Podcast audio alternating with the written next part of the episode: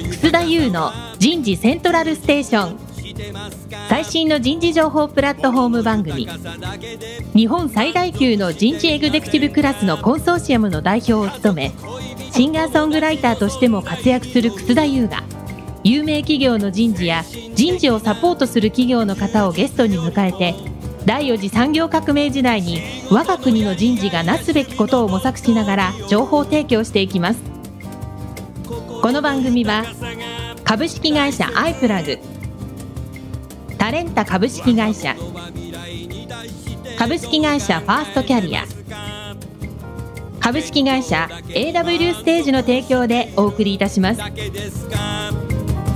本の未来は明るいと思うなら楠田優の人事セントラルステーションパーソナリティの楠田優です、えー今日は千葉県浦安市前浜にあるスタジオイクスピアリから番組をお送りいたしましょう松岡刑事の気になる人事用語いってみよう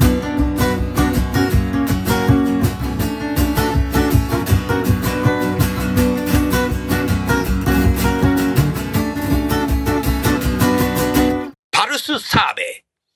パルスサーベイ。パルスとは、脈拍や短時間で変化する信号を意味しています。そのため、パルスサーベイとは、短期間での変化を継続的に測定するサーベイのことを指しています。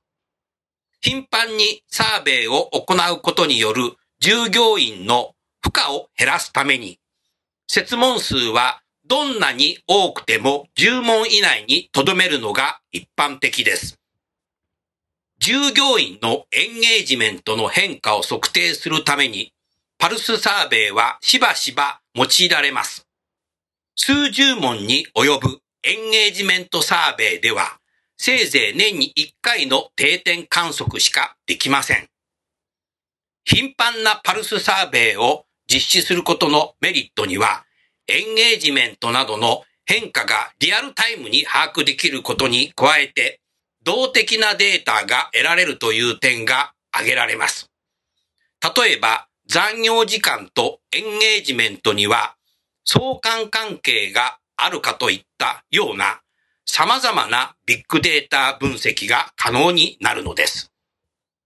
パルスサーベイ。早速ですが、ゲストの方をご紹介いたしましょう。株式会社オリエンタルランド人事本部人事部部長の横山正史さんです。横山さんどうぞよろしくお願いします。よろしくお願いします。続きまして、株式会社ファーストキャリア代表取締役社長の瀬戸口渉さんです。瀬戸口さんどうぞよろしくお願いします。よろしくお願いします。さあ、今日のテーマ。今日のテーマは、オリエンタルランドにおけるリーダー育成についてになります。横山さんはい。僕ね、このエクスペラね、大好きでさ、あ、そうなんですね。もうね、うんオープンした頃からよく来るのがね、え入ってすぐ右に、え。ええ。カーボーイとかさ、ああ、はいはパッい。ドとか売ったり店あるでしょ。ありますね。ああ、そこ大好きでさ、へえ。実は今日。日ね、ええ。 2時間ぐらい前から来てね、ちょっと今日は何も買わなかったけど、ええ。その後ね、一番奥の左にね、あの、似顔絵描いてくれとかあるでしょ。ああ、ありますね。あそこでさ、ええカーボーイハットかぶってさ、ええ。カーボーイのさ、格好したさ、ええ僕似顔絵を描いてもらった。おお。ラジオ。オだからさ、見せらんないんだよね。残念ですね。残念だね。残念ですじゃあね。今からここからテレビでやろうかみたいな。 あとはさ、昔さ、オレンタランドさんで人事の勉強会した時にさ、はい。ホテルミラコスタはい。あそこのチャイニーズレストラン行ったじゃない言いましたね。僕あれ以来さ、ええ。プライベートでよく行くんだよ。ありがとうございます。前浜根っからあのモノレール乗ってさ、はい。あそこで降りてさえ、え。で、あそこで食べるんだ。あそこね、雰囲気いいんだよね。ああ、そうですか。うん。あもう結構じゃあ利用していたおだい客てさるんですとね。もね、商談もあそこでやってんだよ。あ、そうなんですあかそ。こいいんですよ。全然あの僕誘っていただいてないんで今度また誘ってください。あ、じゃあ、そそうしよう。 お会計もお願いします。 さあ、はいじゃあ今日はね、その、オレンタルランドさんにおけるリーダー育成だけど、ままずさ、少しリスナーの方にさ、はい。伝えてほしいんだけど、まえずえこのパーク周辺で働いてる、ええオレンタルランドさんの社員っえて、え。何ぐらいなのそうですね。まずあの、オリエンタルランドの2つのパークで働いている、うんまあ、アルバイトの人たち、準社員と呼んでますけど、従社員ね。ええうんで、準社員の人たちは全部で2万人ぐらい。 2万人もいそうなんですよ。2万人働いていただいてまするねの。すごいね。え素晴らしいな。あのーこの話をね、ぜひね、僕ね、してほしいなと思ったんだけどえも、はい。契約社員をね、はい。社員にした。はい。あれもう3年前だったかな。そうですね。2016年。 2016年。はい。ちょっとこの辺の狙いをさ、少し話していただけませんかそうですね。あの、2万人今、準社員というアルバイトパートの方がいるって話をさせていただいたんですけども、まあ、この人たちを、その管理する時間帯責任者、スーパーバイザーっていう役割がありまして、スーパーバイザー。はい。で、この仕事を2001年に2つ目のパーク作った時に、まああ、なるほど。あ、急に、まあ、パークが2つになるわけですから、そこの要員たくさん確保しなくちゃいけないとうんいうような中で、まあ、契約社員制度を入れうて、んで、スーパーバイザーの方に入社をたくさんしていただいたんですね。うんで、2016年に向けて、いろいろと検討していく中で、はいパークの施設の拡張をうん、 2013年が30周年だったんですけども、おお、そうだったね。はい。で、その後で、パークの拡張をしていかなくちゃいけないと、うんたくさんのお客様にお越しいただいてるんで、うんで、まあそういう中で、まあハードを充実させていくのに加えて、うんやっぱ我々のこう人材力っていうのも上げていかなくちゃいけないと。なるほど。いうことが一つ課題になって、で、まあ、その中で契約社員でその2万人のアルバイトの人たちをうんマネジメントしてもらうのも、うんなかなか厳しいだろうと。なるほもっと安心して活躍していただけるような環境を作んなくちゃいけないねど。とおーいうことになりまして、はいまあ、その2013年度の30周年が終わった後で、うん検討を開始しまして、うんで、まあ、2015年にはもうその契約社員の皆さんをもう社員にす社員るにしとたいうことを決定しまして、うんまあ、そこから準備を具体的にしていって、うんまあ、2016年度からうん社員になって働いていただくようにしそたそともそも、その手挙げた方って多かったわけだね。基本的にはもう全員社員になっていただきましたそれすごいね。はい、じゃあ本人たちも社員になりたかったんだね。まあ、我々としてもその安心して働ける環境を作るというのが目的でしたから、うんまあ、そこにまあ賛同していただけたっていうことだと思います。うんうん、本人も喜んだろうし、そうですね。親御さんも喜んだろうし。喜んでいただけてるんじゃないかと思いますけどね。いや、そうだと思うようね。ん、素晴らしい。そうですね。だからまあ安定して働けるっていうことと、うんもう一つはそのスーパーバイザーの上の役割になるために、うんそれまでは契約社員から社員になるという関門があって、はいで、社員になってから一個上の役割にチャレンジするっていう、まあ2段階二だっ段たわ階やっけでたんすだね。ね。うんで、社員になることうで、ん一個上の役割には一回でチャレンジできるようになりますから、そうだよね。ええキャリアの幅も広がるっていうのも、あ、なるほど。ね、彼らにとってはすごすくごいメリットになった人と材マ思ネジいメまンすトで素ね晴。らしいね。はなるほどね。瀬戸口さん素晴らしいね、これ。ですね。うん。よくあの CS と ES の関係なんて言ったりしますけれども、はいうんやっぱりその ES がすごく高い組織なんだろうなっていうのが外から見たら思うんですけれども、うんはい、ありがとうございまどす。どうなんですかね。そもそもオレンタランドさん CS が高いから、ああ、んね話題になったもんね、一時ね、あの3.11いろんな時ねああ、そうですねで。したね。ええまただから、さらに ES も高めようとまあそうですいうねこ。とに一貫だね。そうですね。結局まあうん自分たちがうん安心して楽しく働けてないとう、んお客様にまあハピネスを提供するっていうのはやっぱ難しいですからね。ああ、はなるほど。これ素晴らしいね。ありがとうございますうん。もうちょっとさ、僕なんかまた話それちゃうんだけどさ、はい。エクスペラティって何店のお店あるのここ。結構あるよね。大体今140店舗ぐらいですそんなにあるんね。はい。すごいね。ありがとうございます。僕は結構あの、ハワイアンの店があるんじゃないいやいや、はいうん。あそこでよく食べんだよ ね。あ、そうですかこ。れスタジオすぐそばで確か。そうですねう。んいや、あそこよく行くね。ああ、もう本当になんかよだからく結構来てんだよね。利用していただいてますね。あありがとうございます僕はもう実家がさ、この武蔵野線沿線なんで、ああ、そうなんですか。うんできちゃうんですよ。でへー僕、息子さんにいるから、ええええ息子さんになんかもうしょっちゅう来てるよ、ここ。あ、そうですか。今日も来てんじゃないかな。本当ですかよくわかんないけどお父おさ会んいした何いですいやいや、お父さん何やってんのとか言 ってお父さんは仕事だよ、みたいな。あ、そうですか。ありがとうございます。そうそうそう。ええだから僕、ふらふら来たんだよね。ううんーん。好きなんだよね、ここ来んのね。そうですか。うんもう2000年にオープンしたんで。 2000年にオープンしたんだ。そうですそね。うか、なるほど。ええ、2つ目のパークができる1年前に、うん。一足先にイクスピアリがオープンしてますんで、うん。ええ、もう2000年ですから19年うんですね。うん夜来るとすごいなんかエンエンターテインメントのなんか街になるって感じ。すごくね。そうですね。ねええかっこいいな。あの、奥の方行くとあのネオンサインがあるんじゃないここの先ちょっと行く。はいはいはい。あの行くともうなんかワクワクするんだよね。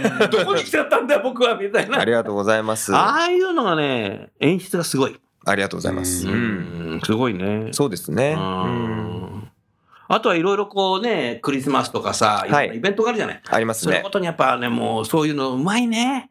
いや、まあそうですね。当たり前なんだけどさ。ええまあリゾート全体でやっぱりそういう雰囲気作りをしようっていうふうにはやってますんやってで、んだよね取り組んでますんで、はい。はうんい。だからやっぱりさ、毎日僕ら同じような仕事でやってるとさ、はい。こういうとこ来るとすごい非日常的になるので、はいうんあなたたちはさ、毎日、ここで、これが非日常なのかもしれないけ ど、非日常ってね、やっぱりね、重要だと思うね。いや人間重要だ生と思うきていくのには。そうだと思いますね。うんうんねう、んワクワクするもんね。そうですねワ。クワクするよね。しますね。うんええだから、だからそういう意味ではさ、やっぱお客さんに対しての CS 高いんだよ。うんで、それに対してさ、やっぱり自分たちもやっぱ ES 高めようっていうのが、うん。人事の役割になってんだろうなっていうふうにあ、そうですね。ね、はい。ん思うな。はい。うんうんそうだね。うんそうすると、契約社員の方を社員にするっていうことがプログラムできてくるとさ、はい。なんか採用も有利になってこないまあ、採用はあの確実にしやすくなったって言うとあれですけども、うんうんたくさんエントリーしていただけるようになりましたね。なった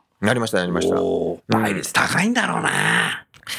まあそうですねう。んええちょっと何倍とは言えませんけども、うんたくさんのお方にはエントリーいただいてますね。ねえ。うんまああのやっぱりさっきあの福田さんもおっしゃってましたけども、その契約社員で採用している頃は、例えば本人がどうしてもここで働きたいとうんいうふうに思っていても、うんご両親がやっぱ契約社員で働くのはちょっととうんいうことで、あの最終的にまあご家族で話し合いをして内定を辞退しますというようなケースも正直あったんですよね。あったのね。ありましたありました。うんまあ、それがやっぱり社員として働けるっていうことは、まあ、本人も安心して活躍できるわけですけど、なるほど。まあ、ご両親にとっても安心しうてんお子さんを送り出せるとうんいうことで、うんやっぱ採用にも非常にプラスには働きましたねな。ってるね。は応募してくる方は、ここで遊んだことない人は多分いないだろうぐらいかそうら。ですね。ねや中もよく分かってるわけだからね。ううんーん何か瀬戸口さん、横上さん、質問ありますか先ほどあの契約社員の方のお話もあったんですけれどもあのもともと総合職として、はいえっと入社されてくる、はいまあ、新卒の方とか、そういった方はどういった方が多いんですかそうですね多いのはリーダー経験がある学生時代にですね、おお、ええなるほど。サそういうークルとか部活。そうですねそういう学生さんが非常に多くてやっぱりその、多くの仲間を取りまとめてチームで何かを成し遂げるっていう経験をしている学生さんうがんエントリーしてくるっていうのがやっぱ多いですね。ああ、なるほどな。はい、だから、だからこのパークの中に入ってっても、我々お客さんで入ってってもさ、すごはいい連携してるのがよくわかるもんね。うん働いてる人たちがね。あそうですかありがとうございます。わかりますよ、それが。うんだからやっぱそれを感じてる人がやっぱエントリーしてくんだよ。まあそれはあるのかもしれないですね。ううん自分もああいうふうになりたい。結局まあその2万人うのんまあ準社員とうん今社員は大体3,000名ちょっといるんです社け員どはも3000名もいんの。はいおーだまあその従業員うがんまあ前浜に来ていただく年間3,000万人のうんゲストのため年に間今3000万人も来るんですよ、うんねそうなんですよ多いはでいすね3回ぐらいしか来てないの。じゃあ3,000万人のうちの3人は草さんです実は僕だった なるほど。ででもその3,000万人あのお越しいただいている方々のためにまあこの2万3,000人がうんまあ連携取ってサービスを提供しないとうんやっぱりあの皆さんに、まあ、まさにその一日中非日常の空間を提供するって難しいんですよね。なるほど。ええだからチームワなるほどークって非常に大事なんですよねおっ。しゃる通りだねはい。個人プレイじゃないんだよね。そうですねそうですね。うんうん一人でしくしくやる仕事じゃないんだよ。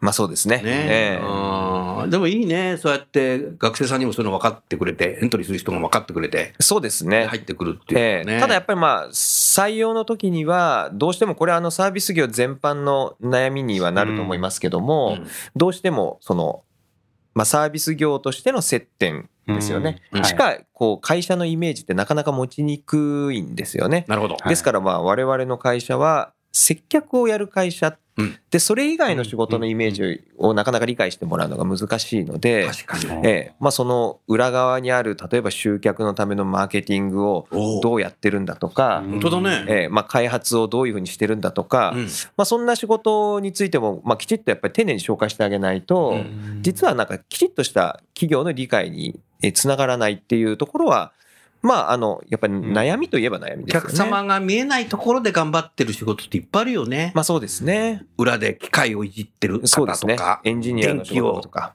切れないようにちゃんと見てるはい。メうンエテンジナンスニアの仕事。やってる人かね、はい。それで違うもんねそこでやっぱ説明していかなきゃいけないもんねそうですね。ううんん。なるほどね少しその話題を変えてねそはのい準社員をさはい。対象とするオレンタルランドさんのキャリアカレッジあ、はいはいはい。この話はさ少し聞きたいね、はい。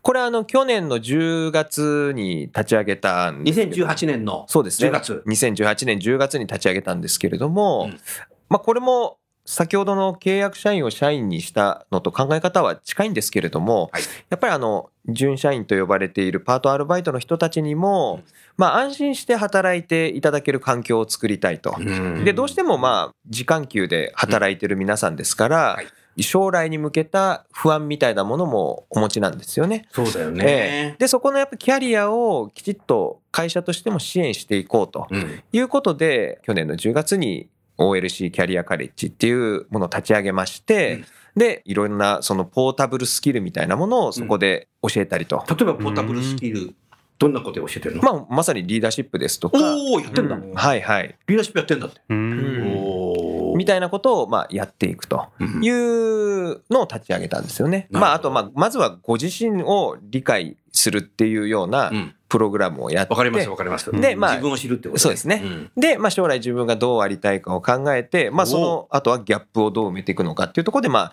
ポータブルスキルの提供していくっていうようなうん立て付けですけど、まあ、まだ始まったばっかりなんで、うんあのこれの、まあ、成果はまた今後あのしっかり見ていかなくちゃいけないんですけどもでも準社員の方自身もびっくりしたんじゃないの自分たちもそういう研修受けられるんだみたいな、まあそう嬉しいよねまあ嬉しいと思いますね。ねえねえ今までは自分たちは研修にそういう研修には呼ばれてなかったわけなのでまあ、そういう提供する機そうい会うこともそういうポ作ってーなかタったブでルすスよキね。ルってこと自体も知らなかっただろうし、まあそうですね。でやっぱりまあ日々忙しい中で働いてもらってますので、うん改めて自分のキャリアについて考える機会っていうのも、うんあの今まであんまり、まあ、作ってあげられませんでしたので、ううんんまあ、そういう意味でも非常にあのやっぱりこう将来を真剣に考えている特にうん準社員にとっては、うんまあ、あのいい機会になってるんじゃないかなというふうに思いますね。うん成長をサポートするっていうのはすごいようね。んあーもうリテンションについてもね、いいですよね、すごく。まあそうですよねねやっぱ安心して働けますから、うんやっぱ次のことをしっかり考えてその次の準備もしながら働けるっていうことは、うんなんか慌てて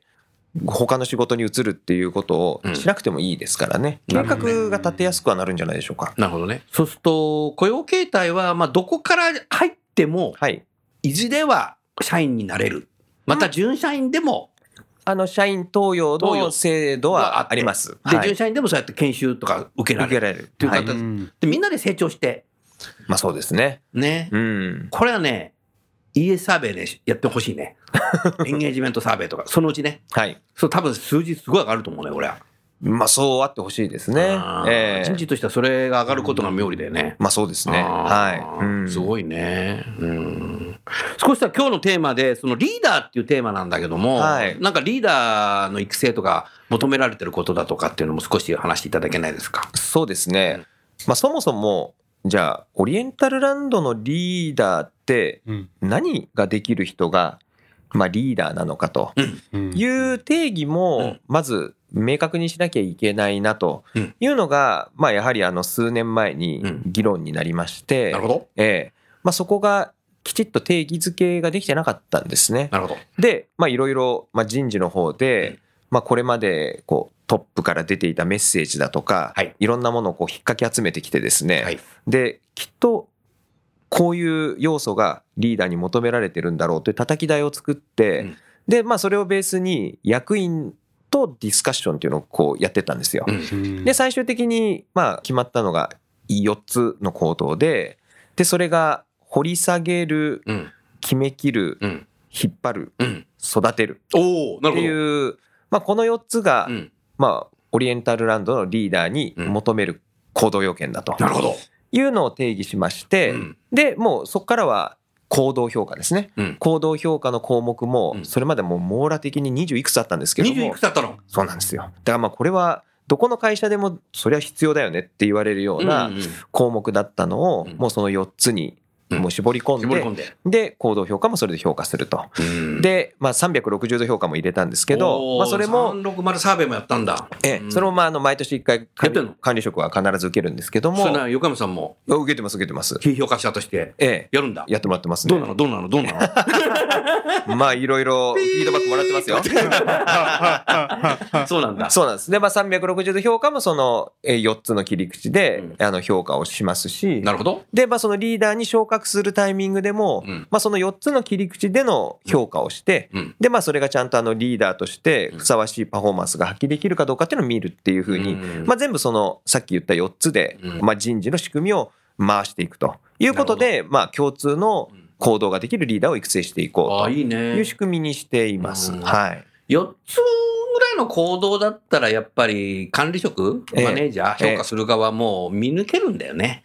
そうなんこでれすよ20ね、もあるとさ、ええ毎日その20気にしてさ、そうなんですやるとさ、逆に、あの、限定主義になるんだよ。おうん前あれできてねえよなとか。 うん加点主義じゃなくなっちゃうんだよ。はいなりがちなんだよ。うんわかるよね。わかります。あいつあそこの20のうちのなんか3つぐらい低いよねと かさ。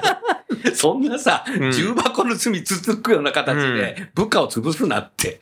で、まあ、リーダー目指す人間もう、ん実際にリーダーになった人間も、うんやっぱりまあ4つぐらいじゃないとうん、自分も日々、意識して行動できないんですよおねっし。ゃるとりだな。うん毎日さ、20意識しながらさ、働いてた無ら理さ、です無理ですそれ仕事してないよ、それ。ええ、無理ですうんんええおーいいね。はい。 おーうん、それはおかげさまで社内でも分かりやすくなったねっていうような評判はいただいてますね。つまりね、やっぱ人事だと20ぐらい気にしてる人はいるかもしれないんだよ。はい。でもさ、社員は普通の人なんだよ。そうです人ね。事のプロじゃないんだよ。うん。そういう人たちはやっぱりね、4つはいいよ。はい。あ、それはすごい整理できたね。そうですね。うんあーまあ、なるべくシンプルにして、あーまあ、頭の中にこう常に置いとけるようなものにはしたいと思ってたんですなよるね。ほど。えーなんで、まあ、言葉もなるべく難しくしたくないっていうのもあって、なるほど。さっきの掘り下げる、決めきる、引っ張る、育てるっていう、わかりやすい。分かりやすい言葉にしたんですようんね。はい。日常の仕事の中で今の4つのものっていうのは、はい必ず多分使うだろうから、そうですね。会議で全然なんか決めねえな、あの課長は、みたいな。はじゃなくてさ、うん決めきってるよね、あの課長はって。はい。わかるじゃないそうするとさ、そういう形のもので4つでね、管理職がいっぱい増えてくると、うんリーダーが増えてくると、はいリーダーシップパイプラインができるんですよ。うん。そうするとね、若い人がね、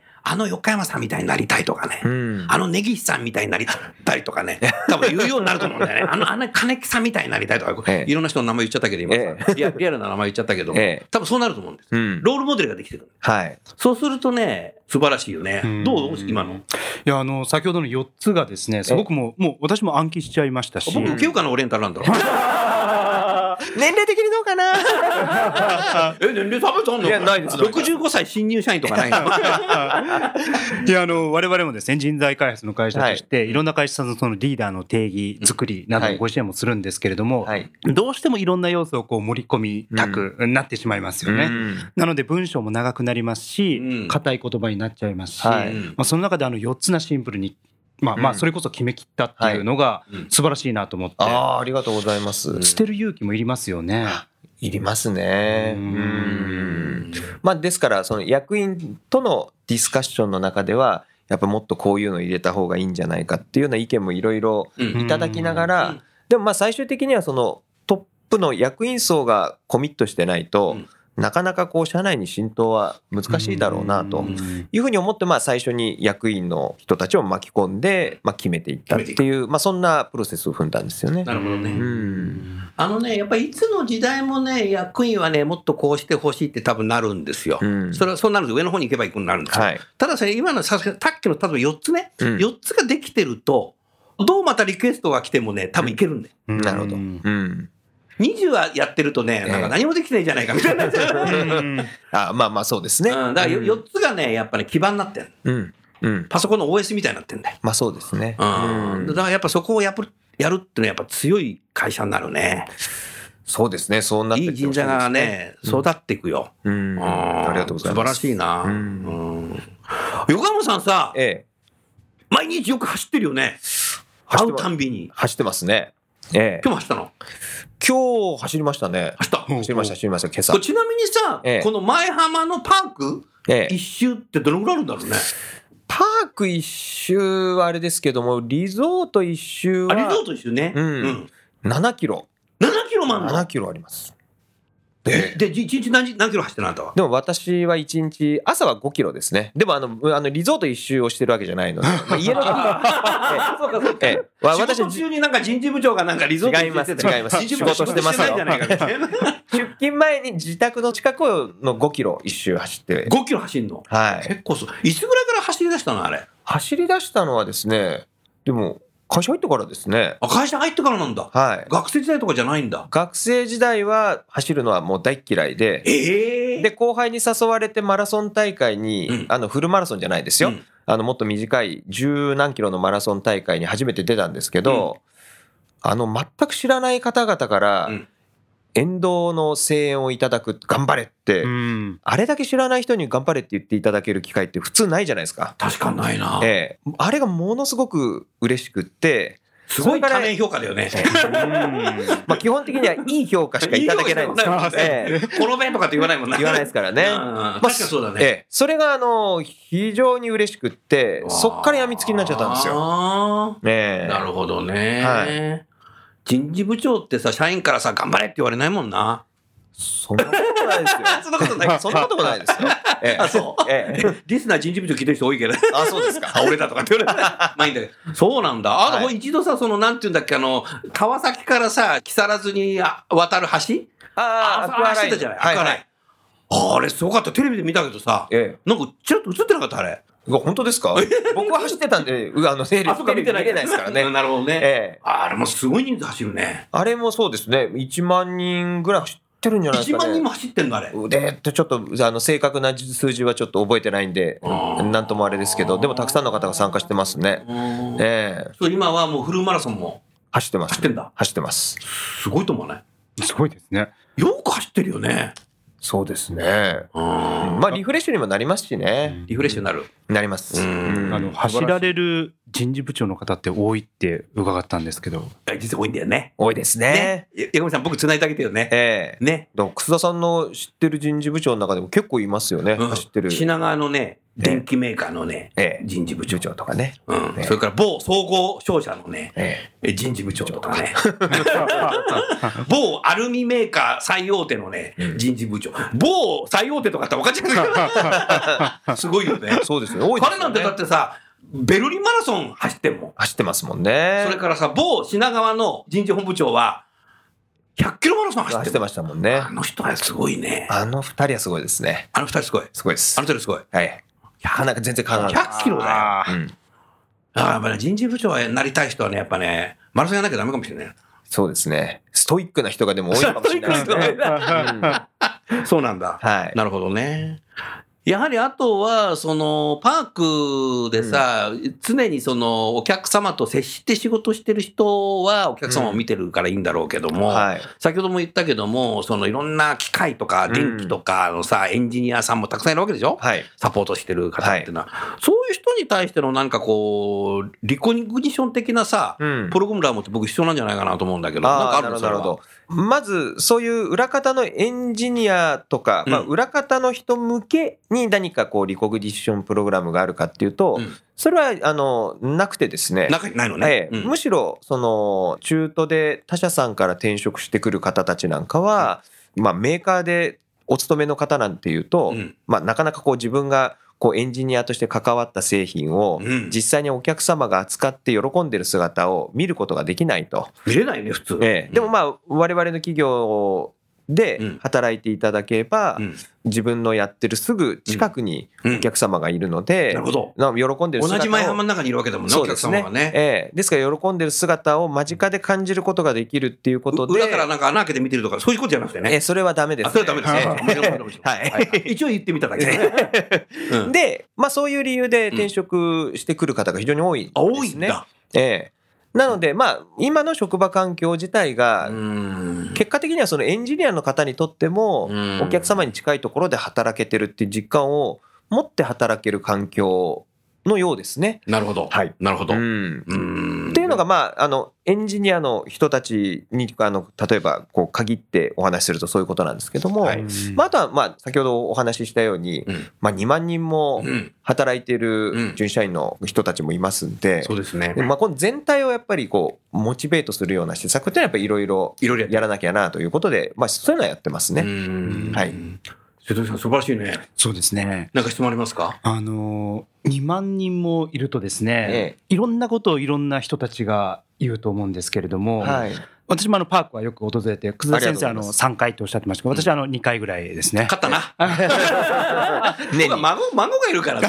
だからそのいつ行ってもなんていうんでしょういろんなサービス業ってやっぱりそのお客様にこう向けてる顔と、やっぱりそうじゃないあの裏方の部分ってあると思うんですけども、そこがなんかこう一番見えないというかですね、うんなんかそういう会社さんだなって思うんですよね。あーはいうんでそれは当然あの接客に携わってる方はそうですし、うんもちろんあの機械設計してる方を直で見ることはないんですけれども、はいうんオペレーションをしてる方とか、うん。もうそういうふうに見えますし、ううんんなんかそのあたりっていうのはなんかこう御社の社員にこう共通して流れる、うんなんて言うんでしょうポリシーというのか、はい。クレードみたいなものっていうのがあるんだろうなと思うんですけども、うんうんそのあたりっていうのは先ほどの4つの切り口リーダーの切り口以外にも何かあるんですかね。そうですね。あの、リーダーの4つの要件を整理した時に、オリエンタルランド社員全体に求める行動要件っていうのも整理したんですね。で、それは、よりよく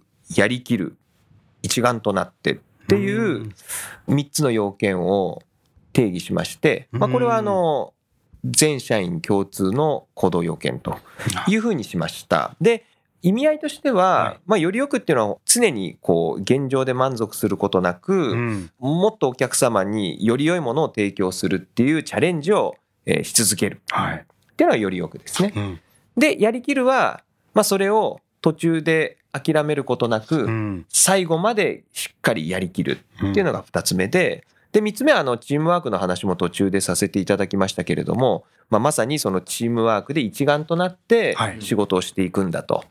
で、この3つができることがうん、まあ、そのリーダーとかリーダーじゃないとかに関係なく、オリエンタルランドの社員としてはうん必要な要件とうんいうふうに定義して、で、リーダーになる手前の人たちはもうこの3つを先ほどの行動評価もこれで評価しますし、なるほど。でリーダーになる手前での昇格なんかもまあその3つの要件ができてるできてないっていうところで審査もしますしっていうことで、うんまあそれもそうやって浸透をさせていってますね。なるほどね。はい、これまた覚えやすいですね。覚えやすいよね三つえすごくわかりやすいね。えそうですね。複雑ではないね。うん、それってやっぱ重要なんだよね。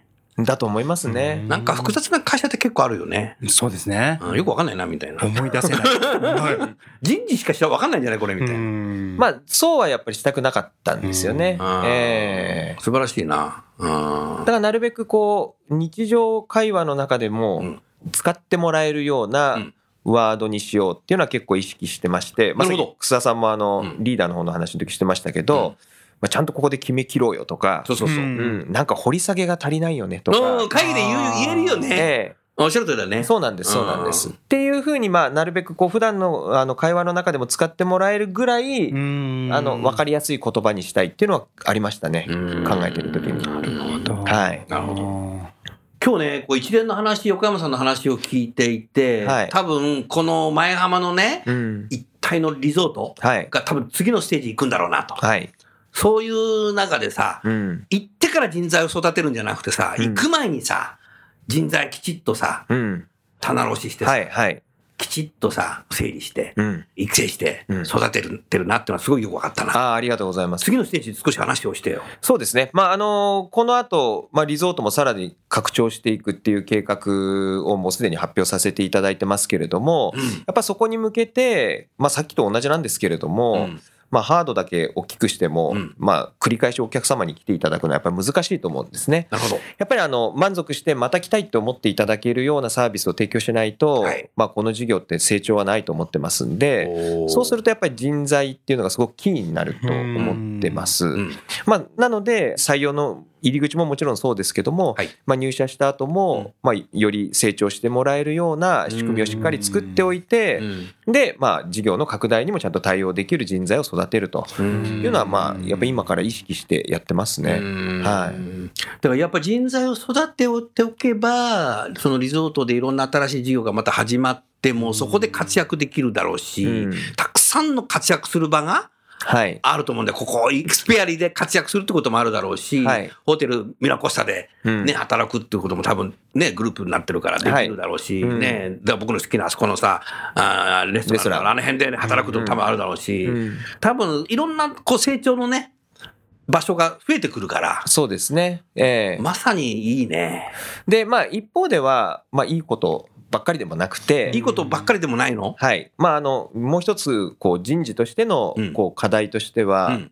今の、この既存の事業をうん。続けていく上では、うんまあまあ、より良くしていく上では、はい。ノウハウも溜まってますし、溜まってるねまあ、どういう人材が必要かっていうことも、ある程度分かってますし、うん。で、そういう中で、こう、育成をこれまでもしてきましたから、うまん。あそれはいいんですけれども、うんうんうん全く例えば新しいうん事業にチャレンジすると。なるほど。いうことになると、まあ、あの非常にチームワークよく仕事をやっているメンバーが多い分うん。うん、一人でこう新しいこう道を開拓していくっていうよううんな経験がなかなか今の事業だと積みにくいんですようねん。なるほど、なるほど。ええですからそういう人材をこれからまあどういうふうに育てていくのかっていうのは、まあ、さらに新しい事業にチャレンジしていくステージを考えると、うんまあ、一つ大きな課題ではありますね。うんなるほどですねなるほどね。うんそれはあの多くの企業さんでもええやはり近いようなことは聞いたりもするんですよね。ああそうなんだねはいうんで採用のやり方、まうあ、んこれまでのその例えばその自社らしい人がやっぱりこう来る、はい流れってできますので、はいそうじゃない人を取りに行こうと、うんもしくは育成の仕方をもうガラッと変えて、うんえ今までいなかった人をこう作っていこううんなんて話もあって、ええなるほどまあ、今あの課題だっておっしゃったんですけども、ええ何か今取り組み始めてるものとか、あはい何か進んでるものってありますか、はい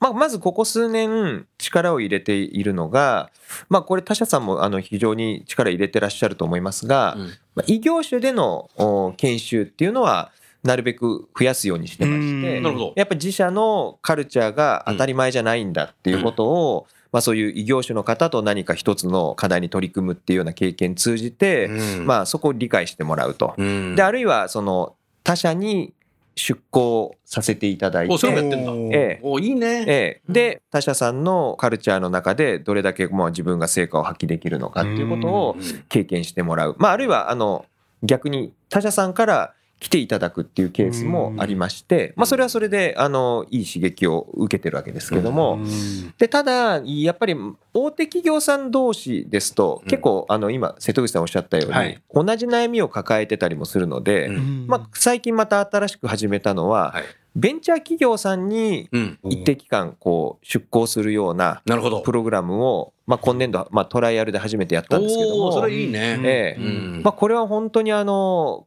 こう自分でうん何でもやらなくちゃいけないっていうようそなう、ですけどねええ環境の中でオ働リくエンタルランドの創業期みたいな。まあ、まさにそう何でもやんなきゃいけないみたいなね。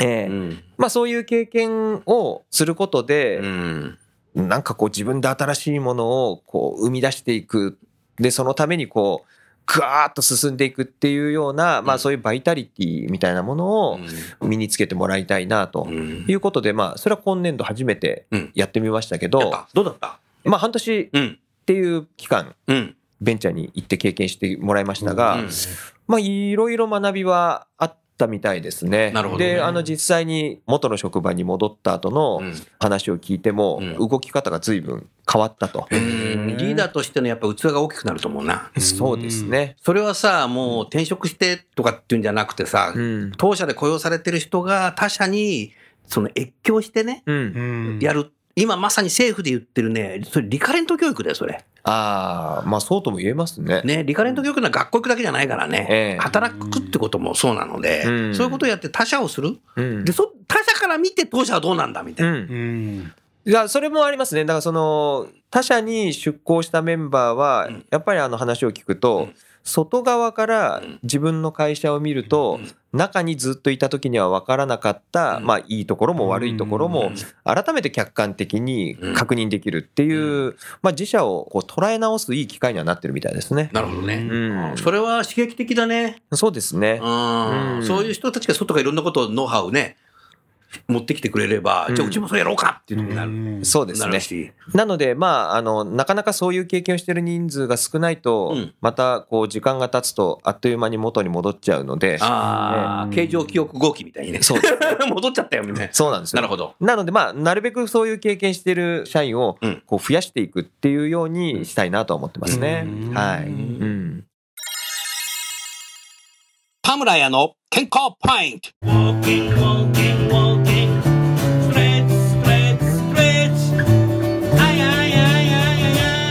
壁立ちで姿勢をチェック。壁立ちで姿勢をチェック。正しい姿勢をチェックする方法として壁立ちがあります。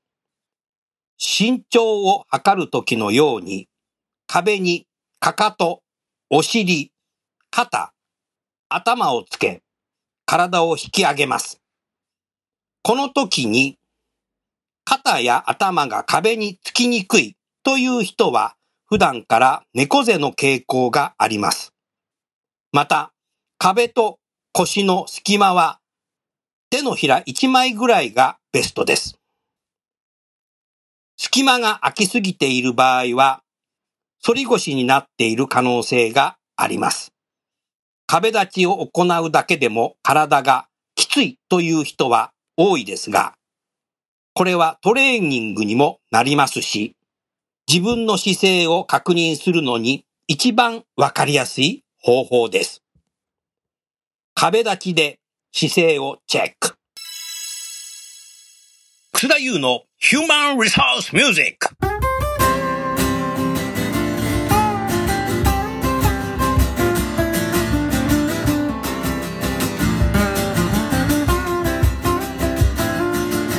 今日の曲は、不満だな、この評価。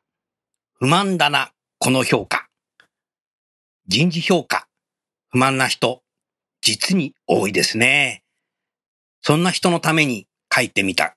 セカンドアルバム、残業イルミネーションの中から、不満だな、この評価をお送りしましょう。では、お聴きください。人事効果が終わった僕の評価は不満だなこの評価なんでこんなに低いのか納得いかないこの評価こんな評価じゃやってられない人事効果が終わったフィードバックしてくれた不満だなこの上司納得がいかないこれじゃやる気が出ないぜ俺は一体どうする人事効果が終わったフィードバックの面接常識一人で喋っているねえそれでさ君ねわかるかわかるかそんな言い方されてもムカつくだけさそれじゃやる気はってないぜ人事効果が終わった上司に不満を告げたごめんなさいこれは人事が作った制度だから君は納得するしかないんだよそんな風に言われた俺だけどこんなことでいいのだろうか効果研修が終わった上司の評価スキルは低いんだなこれじゃ納得できないよ上司の評価スキルで俺の評価は決まる不満だなこの上司人事を願い上司を変えてくれ人事を願い上司を変えてくれ人事を願い上司を変えてくれ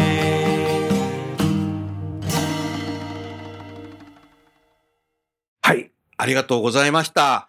今日は前浜にあるですね、イクスピアリの中でですね、収録をいたしました。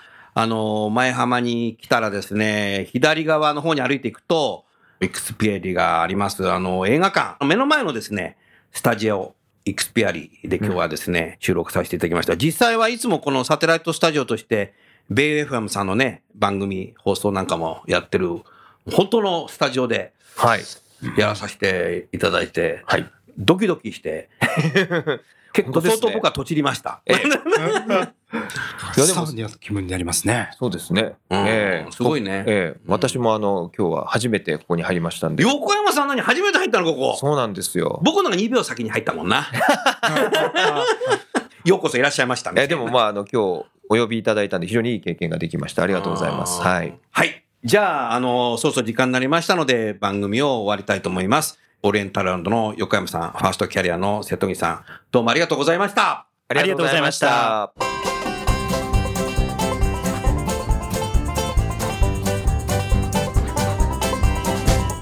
今日の番組はいかがでしたか楠田優のサードアルバムの中から「輝け飛び出せグローバル人材」とともにお別れですこの番組は企業から学生に直接オファーを送ることができる新卒向けダイレクトリクルーティングサービスを提供する株式会社アイプラグワークハッピーな世の中を作るをミッションとし世界の HR テクノロジーを日本市場に展開するタレンタ株式会社若きリーダーたちの可能性を引き出し企業と社会の成長に還元する株式会社ファーストキャリア職場でできるストレッチと質の高いウォーキングを提供する健康経営サポート企業の株式会社 AW ステージの提供でお送りいたしましたそれでは次回もお楽しみに届けてゆこう yeah